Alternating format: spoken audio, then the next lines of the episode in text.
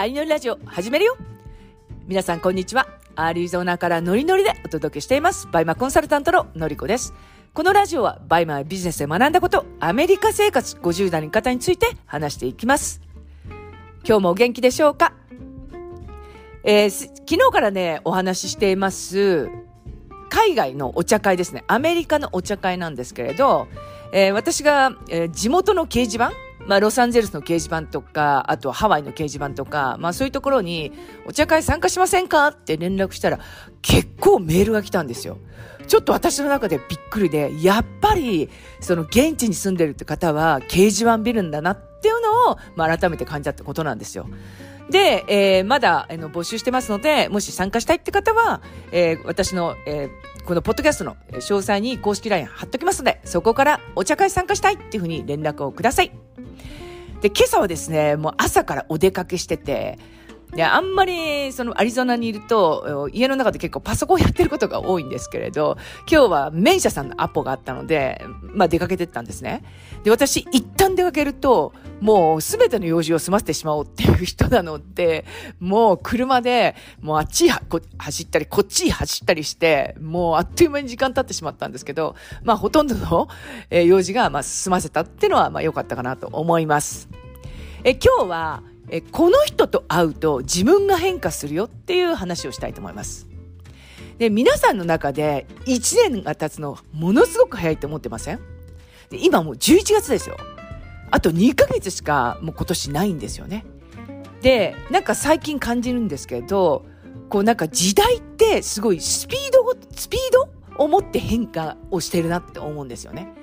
で、これなんですごいスピード感があって変化してるかっていうと、ふっと考えた時に宇宙じゃんとかって思ったんですよ。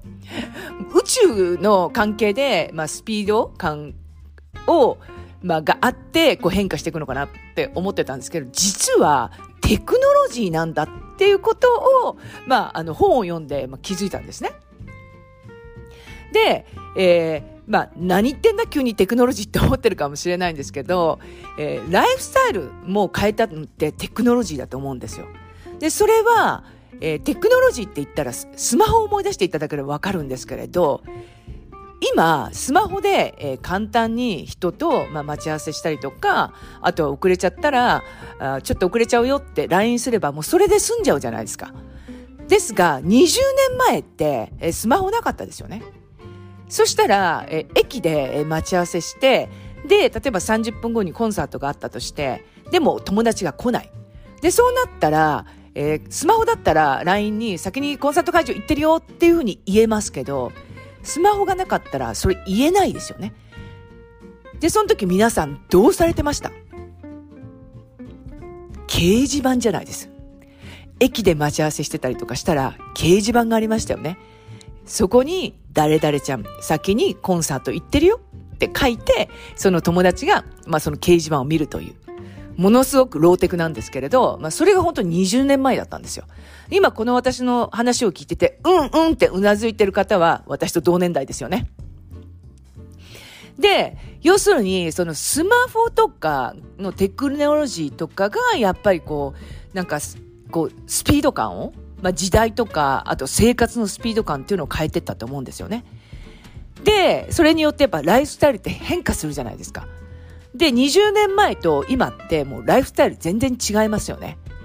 で、その20年間の間に、その変化を、まあ、嫌った方とか、あとはそのスマホを持ちたくないとか、その時代の流れに、まあ、逆らっちゃう人っていらっしゃると思うんですよ。で、そういう方って、まあ、生きづらいってことなんですね。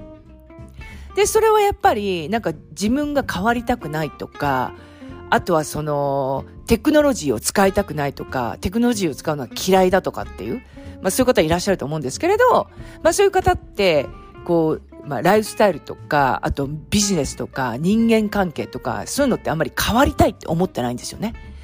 で、これものすごく重要で、で、誰と付き合うかによって、やっぱり、えー、私たちの未来って変わってくると思うんですよ。で、えー、多分、うん、その、コミュニティとか、あとは、そうですね、何かに所属してる方？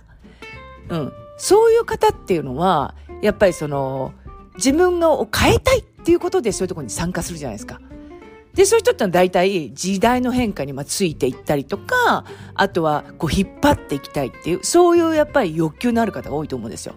で、そういう方っていうのは、すごくその変わりたいって気持ちが強いので、まあそういう方といると自分も変われるっていうのありますよね。なので、誰と一緒にいるかっていうのはものすごく大事だと思うんですよ。で、時々、まあ、変化を嫌って、そのなんか生きづらさを背負ってる方っていらっしゃると思うんですよね。そういう方っていうのは、もう自分の未来とかがわからなくて、で、結果的には愚痴とか、あとは過去を見てる方？っていうのは結構いらっしゃると思うんですけれど、まあ、私が思うには、えー、私の年代50代、60代の方には多いんじゃないかなと思います。で、それこそその70代とか80代になると、えー、その方たちっていうのはもう結構安定してきてるので、で、まあ、時々70とか80から、まあ、何か新しいことチャレンジしたいとかっていう方いらっしゃいますけど、結構穏やかに生活をされてると思うんですよね。まあ、そんなにこう、ストレス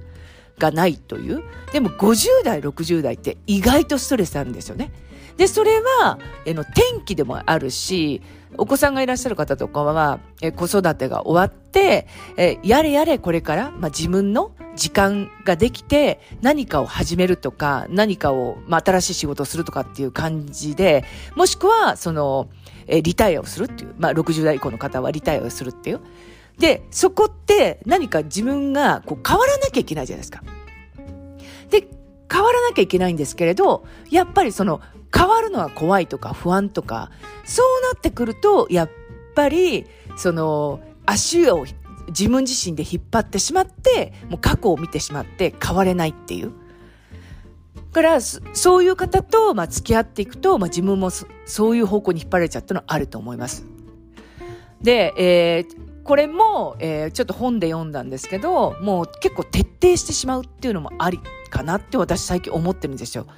で、この人と会わないと思ったら、もうその人とはもう付き合わない。もしくは、この人だったら、こう、話してたりとか、会ったりしたら自分が変化するなっていう、そういう人だけを選んで付き合う。これってものすごく大事なんじゃないかなと思ったんですね。で、結構、えー、日本の方って無理してしまって人に合わせるじゃないですか。で、それがストレスの元ですよね。でも結構アメリカの社会って割り切ってて、まあ、この人と会わないと思ったら本当付き合わないんですよ。もう無理をして付き合うってことをしないんですね。なので、えー、結構やっぱり、その、自分が変化する？自分が、要するに未来に向かっていかれる方と付き合うのっていうのは、まあ大事なんじゃないかなと思います。